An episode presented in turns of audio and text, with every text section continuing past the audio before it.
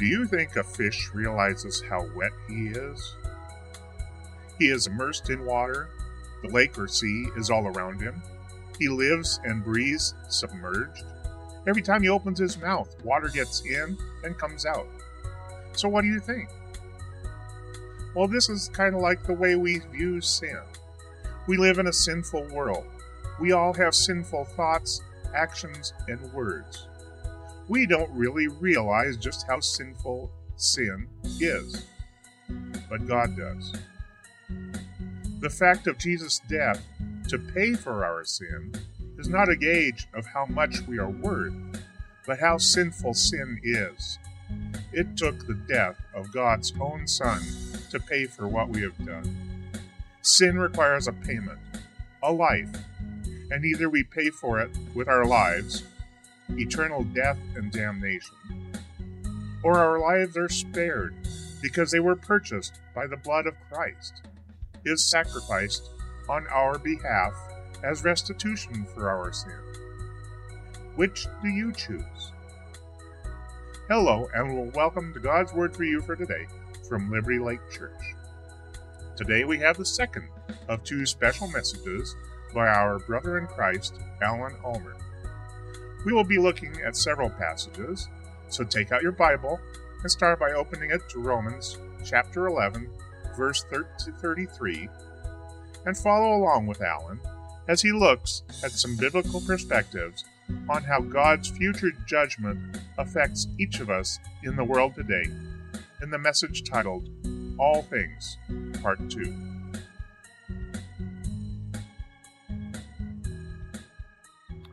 It's my pleasure to be with you here in this way once again this morning. Um, as we come together before the Word of God, let's join in prayer. Our Father, we thank you for calling us here to worship. We thank you for making it possible for each of us to be here this morning at your bidding. We thank you for providing to us and for us the blessing of your Word. We thank you for the richness of it we ask that you would bless us with the spirit of your presence here and your spirit to guide us, to learn, to understand, and to grow in the transformation process that you are working in each of us according to your will. So we commit our time to you this morning and we thank you for it. In Jesus' name, amen.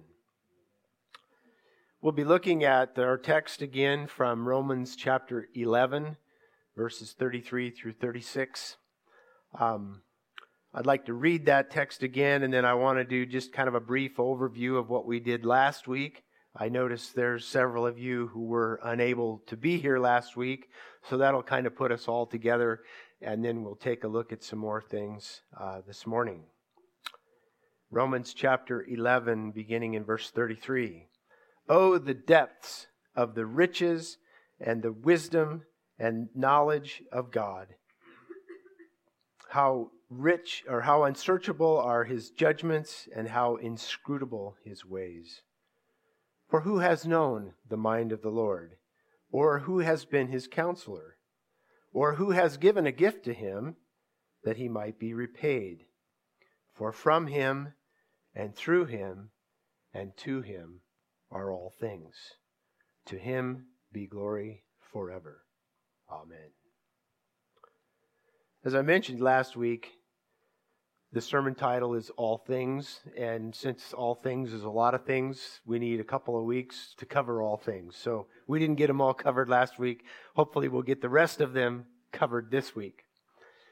But what I'm attempting to do is to have us look at all things from the perspective of where we are, uh, from a time frame perspective.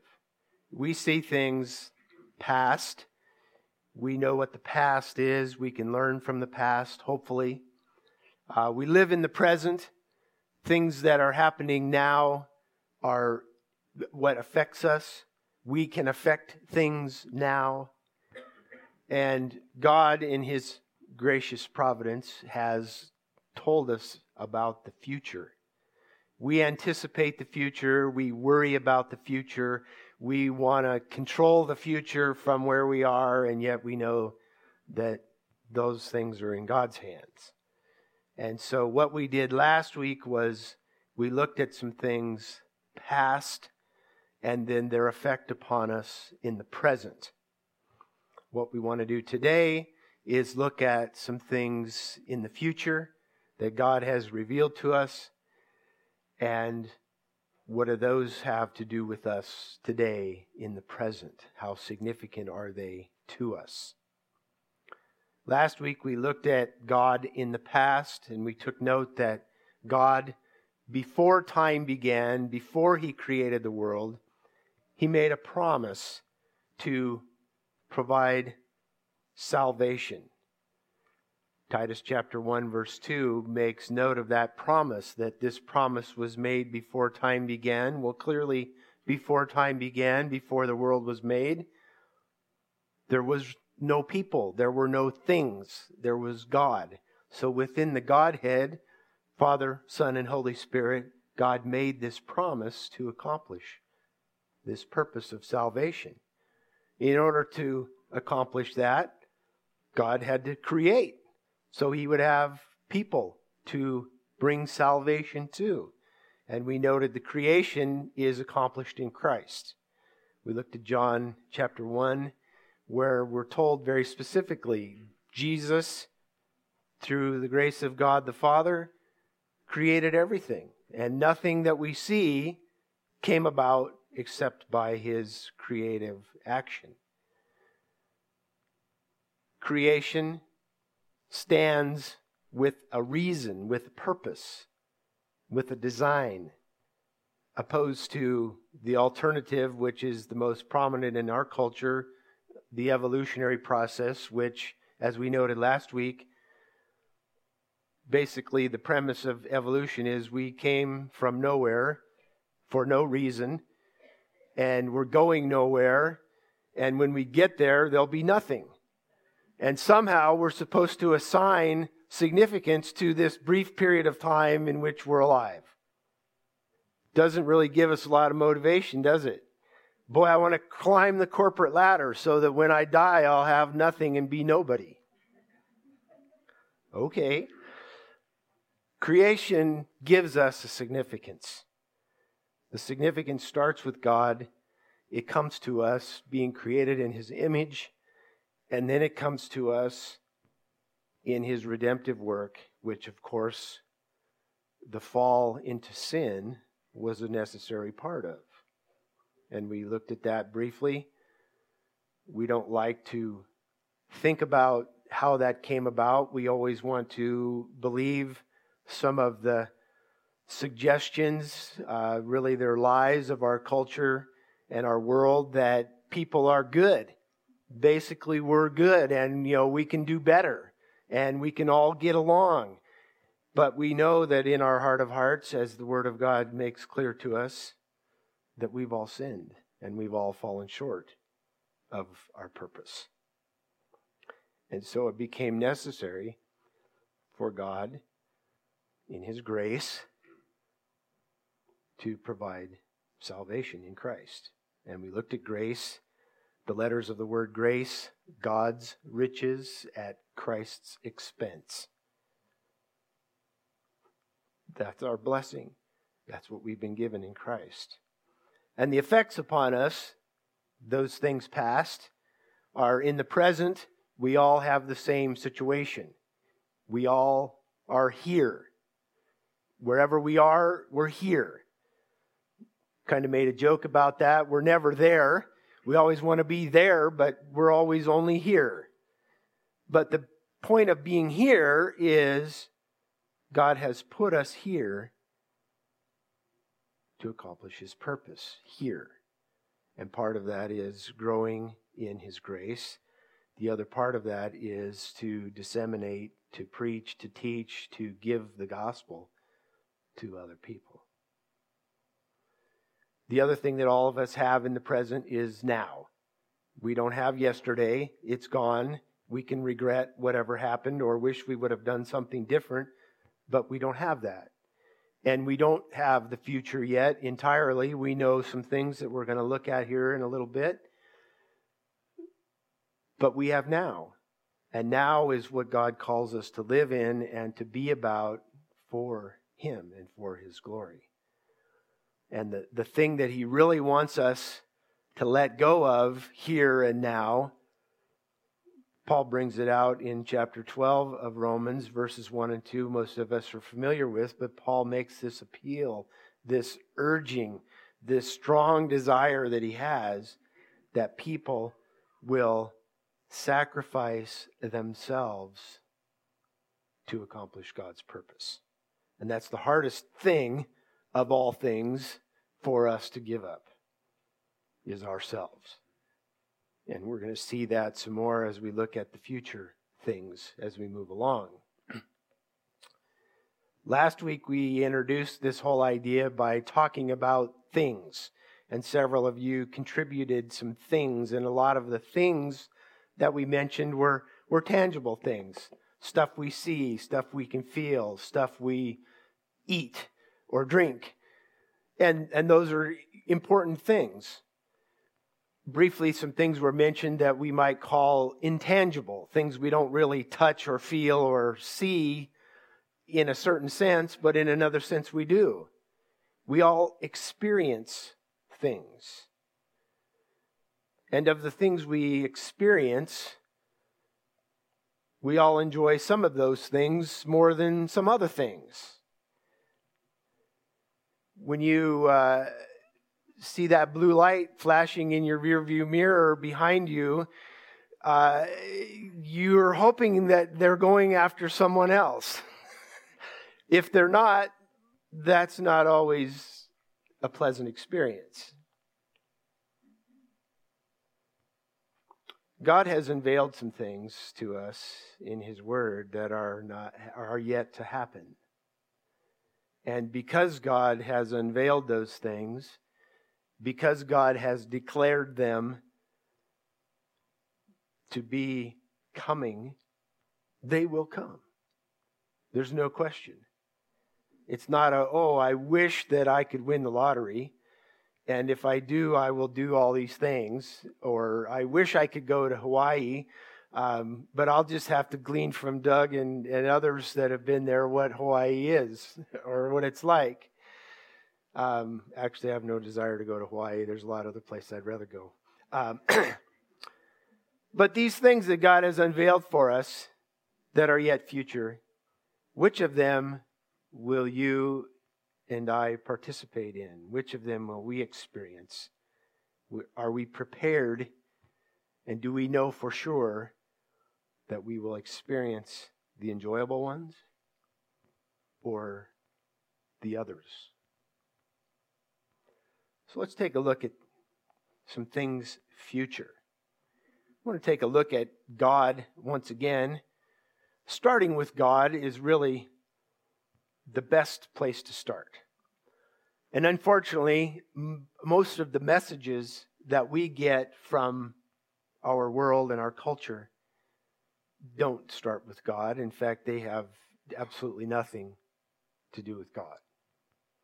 They set him completely aside and act as if he has never been, is not, and never will be. when we start with God, we can take a couple of tracks, if you will. We can take the, the religious track. Definition of religion that I encountered several years ago that I think is really helpful. Religion is man in some way, shape, or form seeking God or seeking to act as God, seeking to control his environment, his future, everything. The other track we can take is the biblical track, the track of Christianity, and that is recognizing that God is seeking mankind. From the very beginning, which we looked at briefly last week in the Garden of Eden, man, Adam and Eve, chose to violate God's word. They chose to do their bidding. They looked at the fruit. If you look through that text over and over again, it specifically states the tree, the tree, the tree became this big focus. And they forgot all about what God said about that tree. And they chose to eat the fruit that was off limits to them. And once they had sinned, they realized that there was a problem and they went and hid and tried to cover themselves up. It was the original camouflage, if you will, putting on the fig leaves and trying to blend into the trees. And when God showed up, they didn't come out to greet him like they had every other day. Suddenly, they didn't want to be with God. But God continued to seek them out, and God provided for them. And all throughout the text of Scripture, we're shown that over and over and over again. Despite people's behavior, despite the fact that Israel was probably as apostate as any of the other nations, God continued to come to them and say, Not because you're great, not because you're powerful, not because you're faithful, but just because I love you, I will continue to come and I will redeem you. And that's God's approach to us.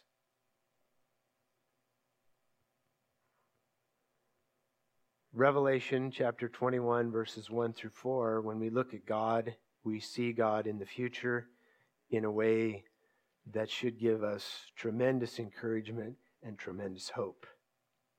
John writes and he says, Then I saw a new heaven and a new earth, for the first heaven and the first earth had passed away, and the sea was no more. And I saw the holy city, New Jerusalem, coming down out of heaven from God prepared as a bride adorned for her husband. And I heard a loud voice from the throne saying, Behold, the dwelling place of God is with man. He will dwell with them, and they will be his people, and God himself will be with them as their God. He will wipe away every tear from their eyes, and death shall be no more. Neither shall there be mourning, nor crying, nor pain any more, for the former things have passed away. These words in this text describing God coming and dwelling with man, and the particular words, He will be their God and they will be His people, is a covenant fulfillment from the Old Testament. When God made a covenant with people, that was what He said. Whatever it takes, I will be your God, and you will be my people. And that's where the death of Christ became necessary, because we could not be in God's presence with sin. God could not have us with him. And so, in providing for us to be in his presence and that he would be our God and we would be his people, he took that sin upon himself and provided for us his perfect righteousness. And so in Christ, we become just as if we had never sinned, just as if we had always obeyed, as Christ did. Huge blessing. And all of these other things that we experience here and now uh, tears, death, sorrow, crying, pain, all these things Christ took care of all of that. And there will be that day when we will experience all of those things. Another thing, future, is there will still be creation. There will still be a place, and there will still be things different than what we know now. I believe it's going to be greater than all of the things that Scripture says about what it will be like. I also believe that for those who will not experience the new creation, the new heaven and new earth, I, I believe hell will be far worse than what Scripture describes it to be. But the creation is designed to be changed. Hebrews chapter 1, verses 10 through 12. And you, Lord, laid the foundation of the earth in the beginning, and the heavens are the work of your hands. They will perish, but you remain. They will all wear out like a garment. Like a robe, you will roll them up. Like a garment, they will be changed. But you are the same, and your years will have no end. God will be consistent at the end of time, but the things around us will change. Peter tells us in his second letter in uh, chapter 3 some similar things about the creation. He starts out talking about the, the last days and that people will come making fun of this whole idea that God has anything to do with anything or that God is going to come back and save us. Uh, and he calls them scoffers, and you can tell they're scoffers because they scoff. And you've probably heard people scoff, and maybe people have scoffed at you, made fun of you because of your belief that God exists, that God has done what he's done, that God is going to do what he's promised to do. But then he talks about them and he says, They will say, Where is the promise of his coming? He's not coming back. For they deliberately overlooked this fact that the heavens existed long ago and the earth was formed out of water and through water by the word of God. And we noted that last week. God didn't have to do anything but speak, and creation came to be. And that by means of these, the world that existed was deluged with water and perished. And he's talking about the flood with Noah God's intent to cleanse everything. God cleansed the earth, but there were still people. And where there's people, there's still sin. But he goes on and he says, But by means of the same word, this word of God, the heavens and earth that now exist are stored up for fire, being kept until the day of judgment and destruction of the ungodly. And then down in verse 10 of chapter 3, 2 Peter, but the day of the Lord will come like a thief, and then the heavens will pass away with a roar, and the heavenly bodies will be burned up and dissolved, and the earth and the works that are done on it will be exposed. Since all these things are thus to be dissolved, Peter asks this very important question what sort of people ought you to be in lives of holiness and godliness, waiting for and hastening the coming of the day of God, because of which the heavens will be set on fire and dissolved, and the heavenly bodies will melt as they burn? But according to his promise, we are waiting for new heavens and a new earth in which righteousness dwells. We don't experience that yet. But the writer of the Hebrews says even though we don't see everything accomplished yet, we can still see Jesus. And Jesus is still Lord. And Jesus will always be Lord. And we're going to look at that some more here in a little bit. The interesting thing here is Peter uses this word ought in verse 11 of 2 Peter chapter 3 what sort of people ought we to be? What's the standard? What are we called to be like? What are we called to do? And based on that oughtness that God has commanded for us in His Word, He also makes it clear that at the end of time there will be a judgment because there are things that we ought to do as well as things that we ought not to do. And his word makes those things clear to us. And this judgment is not an option. God describes it as an appointment. We know what appointments are like. Sometimes we have to cancel appointments for various reasons. Sometimes we need to be someplace, but we don't feel well, or our vehicle won't work, or some other preconceived thing happens, something out of our control. We miss the appointment. This appointment, no one will miss. This appointment, no one can opt out of. Hebrews chapter 9, verses 27 and 28. And just as it is appointed for man to die once, and after that comes judgment. So Christ, having been offered once to bear the sins of many, will appear a second time, not to deal with sin, but to save those who are eagerly waiting for him. Appointed time, appointed judgment. Jesus in Matthew chapter 25 describes the judgment as a shepherd separating sheep from goats. And he makes it clear that not all are sheep, but not all are goats either. He says the goats will go on the left side, the sheep will go on the right side, and the judgment will be based on what people have done.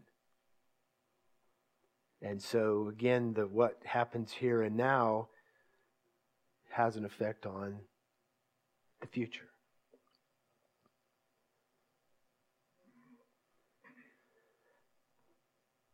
The interesting thing in Jesus' words is he uses those words of covenant once again.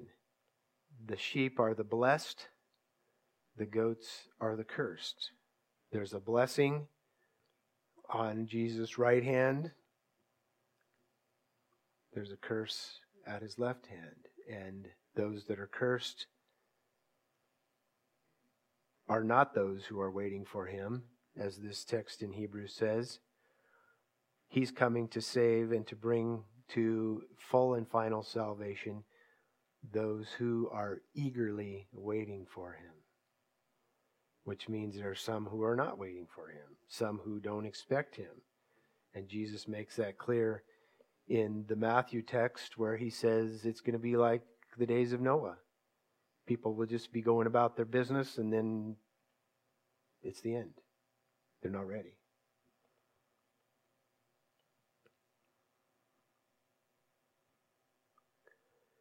Based on the judgment, each of us has an eternal destiny and a destination. And we'll see in a little bit that destination is predetermined by God Himself because He is God. We want to control our destiny. The world gives us ways in which to do that. Sometimes they even describe the impossibility of doing that and say we're simply at the hands of fate. Whatever happens, happens. Whatever will be, will be. Well, God doesn't say that. God says, I will make happen what I want to make happen, the way I want it to happen, and when I want it to happen. But there is a destiny. Revelation chapter 21, verses 5 through 8 bears that out. And he who was seated on the throne said, Behold, I am making all things new.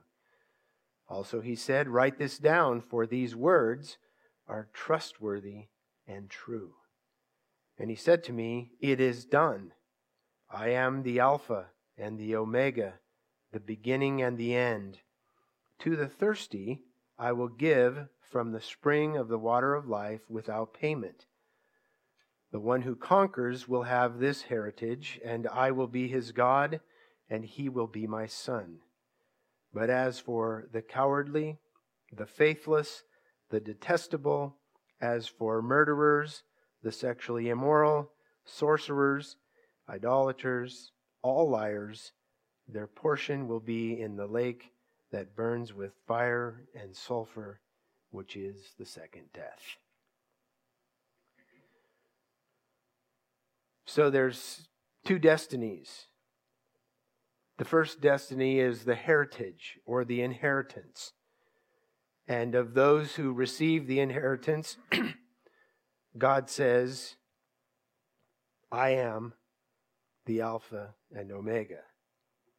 He says, I will give from the spring of the water of life without payment. He says, I will be his God and he will be my son. It's an amazing inheritance because we know ourselves and we know that the only thing that we could pay God is sin. It's all we have. We have no merit, we have no goodness. And that's the questions Paul asked in our original text in Romans 12. In uh, verse 35, he says, Who's ever given a gift to God that God should pay him back? What God owes me and what God owes you is justice. And God's justice is his wrath for sin. And if we don't consider sin to be worthy of God's justice, then we need to go back and re examine what the scriptures say sin is. But when we recognize the necessity of God being just and punishing sin, and the fact that because of his love for his people, from Adam and Eve on to whenever eternity future starts at the end of time, for each and every one of his people, God provides mercy and grace. Mercy is that God does not give us what we deserve. And grace is, again, God's riches at Christ's expense. He gives us what we don't deserve. We don't deserve Christ's riches. We don't deserve Christ's righteousness. Jesus came and lived a perfect, sinless life. And for those who trust in him, that's what's accounted to us on the heavenly books, which we'll look at here in a moment. Apart from that, the only thing God owes anyone is justice. No one gets injustice. God doesn't treat anyone unfairly. Everyone who stands before God on the day of judgment will get exactly what they deserve and they will know it. There will be no one who can protest and say, wait a minute, how about this? Or how about that? We'll all know. The interesting thing about the other destiny, eternal destiny, is in the text in Revelation 21 is the word portion. Those who receive the inheritance, they get the blessings and they get all of those things that God promised. But for the cowardly, the faithless, and all those others, their portion, the leftovers, is that horrible place that burns with fire and sulfur. We're told elsewhere that it never dies, it never goes out, it never goes away. There's no end to it. Now, there's people who want to believe that once you die, there's nothing. There's nothing else. This is it. We just stop existing. Word of God doesn't teach that. God makes it clear that there's a place of eternal blessing in Christ, and there's a place of eternal damnation outside of Christ.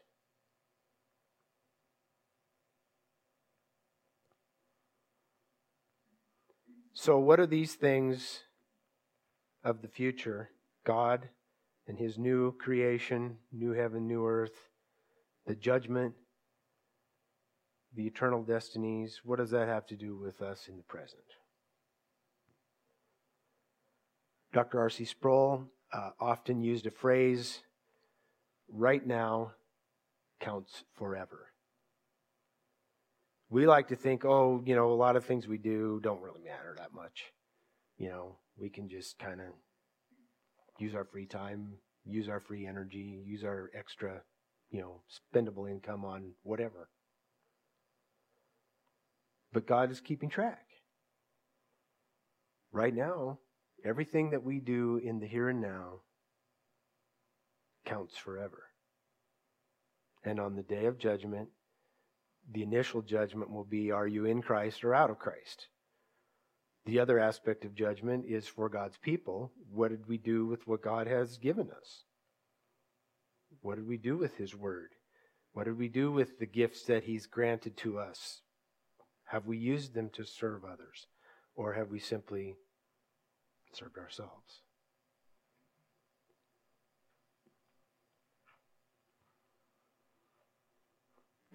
Paul in Romans 8 wants us to think about the present, wants us to think about all things of the present. Romans 8:28 and on he says and we know that for those who love God all things work together for good for those who are called according to his purpose. For those whom he foreknew he also predestined to be conformed to the image of his son in order that he might be the firstborn among many brothers. And those whom he predestined he also called and those whom he called, he also justified. And those whom he justified, he also glorified. when we look at verse 28, oftentimes people go, All things, really? And sometimes we get confused and we want to read that to say, All things are good. And then we say, well, God, that's not true. Not all things are good. But it doesn't say all things are good. Some things are bad. And the Word of God makes that clear. Sin is not a good thing. But God, in His sovereignty, has made it possible for sin to exist in order for Him to provide salvation in Christ and to forgive sin. And God went so far to take care of that sin that he took care of it himself. He could have allowed us to take care of it on our own. And some people will choose to do that. Some people will choose to pay for their own sin. The only thing they have to do is die and go to hell forever, and they'll pay for their sin. Sounds kind of trite, but that's really the alternative. The other is in Christ, there's redemption. In Christ, there's forgiveness. In Christ, there's a remedy for sin.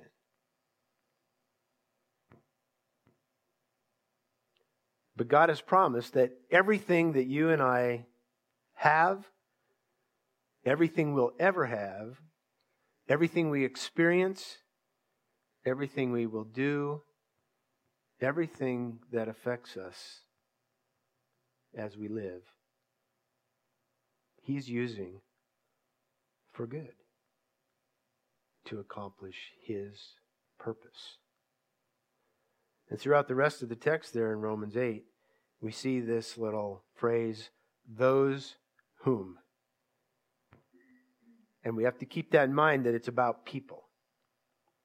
It's not just about stuff. It's not just about the plants and the animals and the other things. There are those things involved, and we'll look at that in a minute.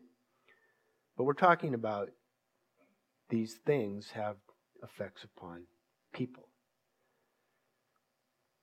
And he says his purpose is for those who love God.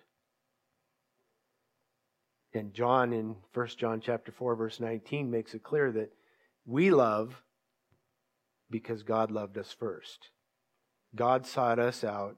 God demonstrated his love toward us in that while we were still sinners before we had ever given any inclination that we wanted to be part of God's family or that we wanted to be forgiven or that we wanted anything from God, God provided salvation in Christ. So, for those who love God, all things work together to accomplish his purpose. And his purpose started, as we noted last week, before time began. He made the promise before he made the people. And that's what Paul's talking about here in verse 29 of Romans 8. He says, Those whom God foreknew, God's foreknowledge always has to do in Scripture with people. It doesn't have to do with what God knows about events, although we looked at that last week. God knows everything. God knows every contingency. But God knows nothing contingently. He doesn't need anybody to tell him what's going to happen or what could happen or what somebody did over in the corner. And God knows every possible world that he could have created. Alvin Plantinga, he's a Christian philosopher, goes to great length in his book, God, Freedom, and Evil. And he creates this whole formula and comes out at the end with God, in his infinite wisdom and his complete knowledge and his unfathomable power, could have created a different world. Could have had more people or less people. Could have had more evil or less evil. Could have had everybody perfect, never had sin. He could have chosen to do any number of other combinations of things. But God made the world He made to accomplish His purpose. He didn't make it to satisfy me or to satisfy you or to satisfy those scoffers and skeptics that are all over the place. He made it to accomplish His purpose. And He made it for those whom He foreknew that he had predestined before he started to make it, that those would become conformed to the image of his son. In order to do that, he can use anything and everything, all those things, to accomplish his purpose to conform us to the image of his son. And he does more than that. He says, Those whom he predestined, he calls. Those he calls, he justifies, makes them righteous in the righteousness of Christ. And those that he makes righteous will experience glory with him forever. Their predetermined destination is his presence forevermore.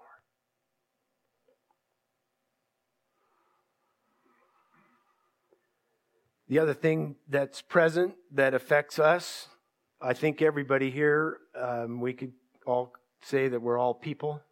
I don't think there's anyone here that's not a people. Paul in Acts chapter 17, he's in Athens. He's wandering around and looking at the things in the city of Athens, and it's a glorious place. There's statues and figures and artwork and all kinds of beautiful things. But Paul isn't overwhelmed and enamored with those things. He's grieved in his spirit because he sees that these people are steeped in worshiping idols. And he encounters an idol base with nothing on it. And the inscription is to the unknown God. So Paul picks up on that and he says, when the people come around, he starts talking to them and he says, I see you Athenians and all those who come here are very religious.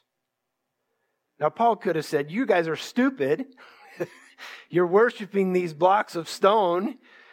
But he's gracious enough to engage them and say, I see you've gone to great lengths to worship. But you have this one that this is the one you need to worship. Let me tell you about this one. This unknown God, he's not all that unknown. He says, in fact, in him we all live and move and have our being. We would not exist without him. We would not have a breath to breathe without him. And he goes on to describe that God created everyone from a single person, which probably stretched their brains a little because they tended to kind of cloister themselves and have their little groups and all that stuff. But Paul says, no, we all came from the same original guy. so we're all in the same boat. None of us are really extra special. and on that note, he says, This unknown God that you really ought to worship, he uh, is making a demand upon you and me. And Paul goes on and he says in our text, Acts 17, verses 30 and 31, the times of ignorance God overlooked, but now he commands all people everywhere to repent, because he has fixed a day on which he will judge the world in righteousness by a man whom he has appointed. And of this he has given assurance to all by raising him from the dead. Well, that got them all stirred up, but there were several of those people in that audience that recognized that what Paul was saying, they needed to embrace. What Paul was saying is that this God is a sovereign God and this God has the right to command everyone to repent. It's not a suggestion. It's not really just an alternative to what other religious system you might rather enjoy. John the Baptist, when he came on the scene, had the same message Repent, for the kingdom of heaven is at hand. And Jesus, likewise, repent, for the kingdom of heaven is at hand. And that's really what it's about. It's about God and His kingdom, His order of things, and His purpose for all things. Matthew chapter 6, Jesus in the Sermon on the Mount gives the people, particularly his disciples, what we often call the Lord's Prayer. And in the Lord's Prayer, there's this petition, Thy kingdom come. And we're taught to pray for that, that God's kingdom would come and would things would happen according to his will and according to his plan. But one of the things that we often fail to realize in praying that prayer is that the other side of that petition is my kingdom needs to go. Because my kingdom and God's kingdom are not compatible. My kingdom is all about me.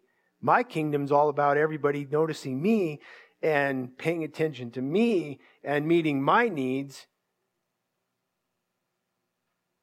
not in glorifying God or serving God's people or being the blessing that God designed for me to be.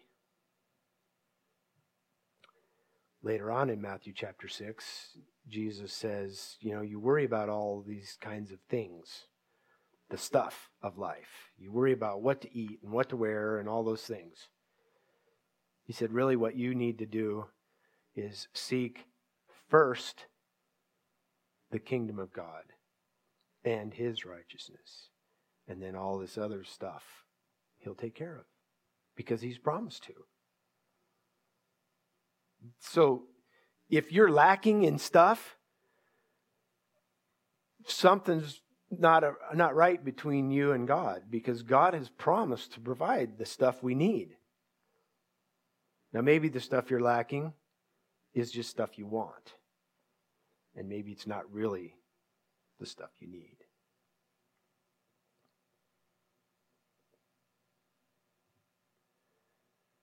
But God in Christ has provided for us what we need in our relationship to Him. In uh, Philippians chapter 2, and I'll wrap up with this, Paul explains the significance of who Jesus is and the things that he did and the way that he accomplished them. He says, Have this mind among yourselves, which is yours in Christ Jesus, who, though he was in the form of God, did not count equality with God a thing to be grasped, but made himself nothing, taking the form of a servant, being born in the likeness of men. And being found in human form, he humbled himself by becoming obedient to the point of death, even death on a cross.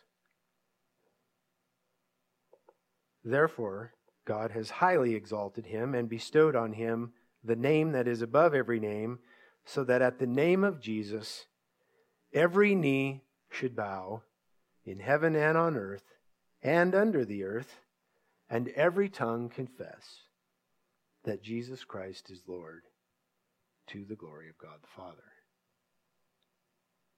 So we have all things, all people, every knee, every tongue.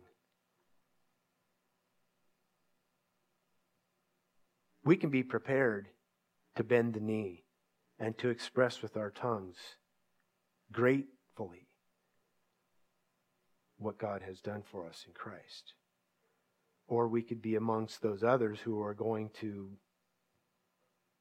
bend the knee, express with their tongues, but they weren't prepared. They're not in Christ, they're outside of Christ. And once that confession is made to the glory of God the Father, they will pay for their sin. And we have the opportunity to tell them that there's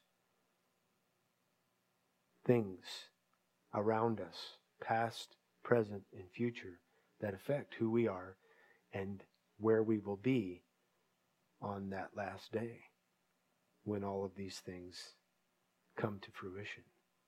When there is no more time, when there is no more space as we know it. We'll be in a different setting, in a different place, and it'll be evident who's the king, and who's in charge, and who's provided. In the past, God planned creation, the fall, redemption in Christ. And in the present, here and now, we have the time and we have the space, the opportunity to share those truths. The future God has planned for a new creation, new heavens and a new earth. But He's also provided and planned judgment because not everyone goes to the new heaven and new earth. And we each have an eternal destiny that's going to come out of that judgment, and that affects how we should live now. It affects all things and all people. So, by the grace of God, let's all be prepared for that future because we don't know when it's going to come. Jesus makes it clear to his disciples in Matthew 24. They say, you know, when, when's all this going to happen? And he gives some, some guidelines, but he says, really, when it comes down to the day and the hour, no one knows. Because Jesus knows, as we all know, if we knew the day and the hour, we'd put everything off until the hour before. and then we go, oh, I better get ready because Jesus is coming. He makes it clear when I come, everybody's going to know, but you won't know before that. So you're ready or you're not. And your friends, your family, your neighbors, coworkers, they're ready or they're not.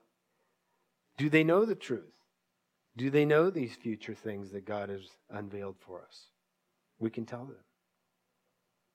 Let's pray. Our great and awesome God, we thank you for what you have told us. We thank you that you have not just given us commands and expected us to figure them out or do them on our own strength, our own way. But you have told us why you've done what you've done in the past. You've told us what you will do in the future. You've made promises that only you can fulfill. And so, for the present time, you challenge us with what sort of people should we be? Are we truly living for your honor, for your glory? We confess that we often get wrapped up in our own things, in our own desires, our own little kingdoms. But we pray that you would open our eyes, expand our thinking to recognize the value of the purpose that you've given us to exist, to bring you the glory that you deserve. Because you will get it whether we willingly give it to you voluntarily in Christ or whether we are coerced to do it on that last day in anticipation of judgment. So we confess to you our need of your grace and your mercy, and we confess to you that you have spoken. Give us ears to hear and give us the strength and the will to obey. For we pray these things in Jesus' name. Amen.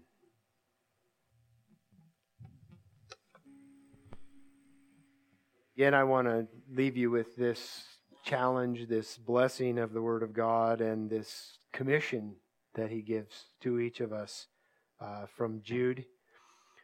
But you must remember, beloved, the predictions of the apostles of our Lord Jesus Christ. They said to you, In the last time there will be scoffers following their own ungodly passions. It is these who cause divisions, worldly people devoid of the Spirit. But you, beloved, building yourselves up in your most holy faith and praying in the Holy Spirit, keep yourselves in the love of God, waiting for the mercy of our Lord Jesus Christ that leads to eternal life.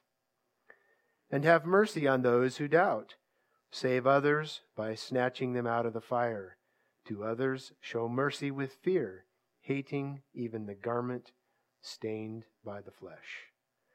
Now to him who is able to keep you from stumbling and to present you blameless before the presence of his glory with great joy, to the only God, our Savior, through Jesus Christ our Lord, be glory, majesty, dominion, and authority before all time and now and forever.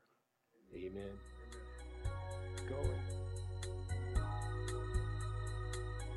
Thank you for listening to today's message from Liberty Lake Church in Liberty Lake, Washington.